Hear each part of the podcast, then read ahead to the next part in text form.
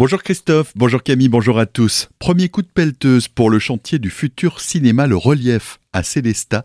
Après avoir été retardé à plusieurs reprises, le lancement des travaux a été acté hier. Pour le moment, l'heure est aux fondations. Les précisions de Jean-Philippe Orvelker, porteur du projet et gérant du Cinéma Select. Il était au micro de Solène Martin. Ne nous affolons pas, il n'y aura pas de grands murs tout de suite, euh, ni des salles qui vont pousser euh, dans les trois jours qui viennent. On attaque les fondations, on attaque les réseaux enterrés. On espère monter des murs d'ici euh, début d'année prochaine pour que l'avancement se continue sereinement. Il y en a à peu près pour un an de travaux. C'est vrai que on a eu des déboires jusqu'à présent, on n'a pas pu commencer plus tôt. J'aurais bien aimé, mais les règlements administratifs et euh, les bureaux d'études ont mis un peu plus de temps que prévu et du coup on a pris un peu de retard. Évidemment c'est un super soulagement, je suis très content aujourd'hui de pouvoir lancer ces travaux. On espère que tout va se dérouler pour le mieux même si la météo n'est pas toujours avec nous en ce moment, on sait qu'au mois de décembre c'est toujours un peu plus compliqué. Mais bon, on espère aller très très vite pour que vous puissiez voir de nouveaux résultats et puis un nouveau complexe euh, loisir qui va se ouvrir euh, dès fin d'année prochaine. Cette phase préliminaire aura une durée d'un mois à un mois et demi avant de rentrer dans le vif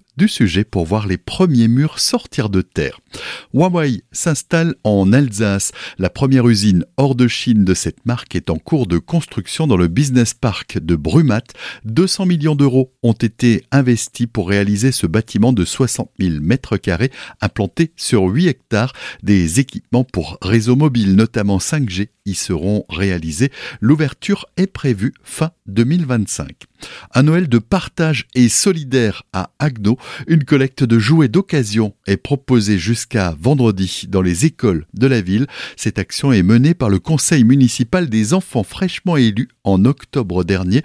On en parle avec Eva Meyer, conseillère municipale déléguée ville intergénérationnelle. Dans les différents thèmes de campagne qu'ils ont eu, beaucoup de jeunes élus évoquaient le sujet de la solidarité. Et à travers cette solidarité, ils ont voulu organiser une vente de jouets de seconde main pour un Noël de partage et aussi mettre à profit cette vente pour pouvoir vendre des jouets qu'ils n'utilisent plus à des petits prix pour en faire profiter des familles qui en auraient besoin. Les articles récoltés seront ensuite revendus samedi 16 décembre à la salle de la rôtisserie. De 14h à 18h, vous pourrez rejoindre euh, les enfants et acheter donc des jouets dont le profit reviendra à une association. C'est l'association Semeur d'étoiles qui œuvre en fait pour euh, améliorer le quotidien des enfants dans les hôpitaux. Donc euh, les bénévoles de cette association seront présents aussi pour seconder les enfants dans cette vente. Donc tous les profits seront ensuite réutilisés pour des opérations d'amélioration du quotidien des enfants hospitalisés. Retrouvez l'entretien complet sur notre site azur-fm.com dans la rubrique Actualité régionale.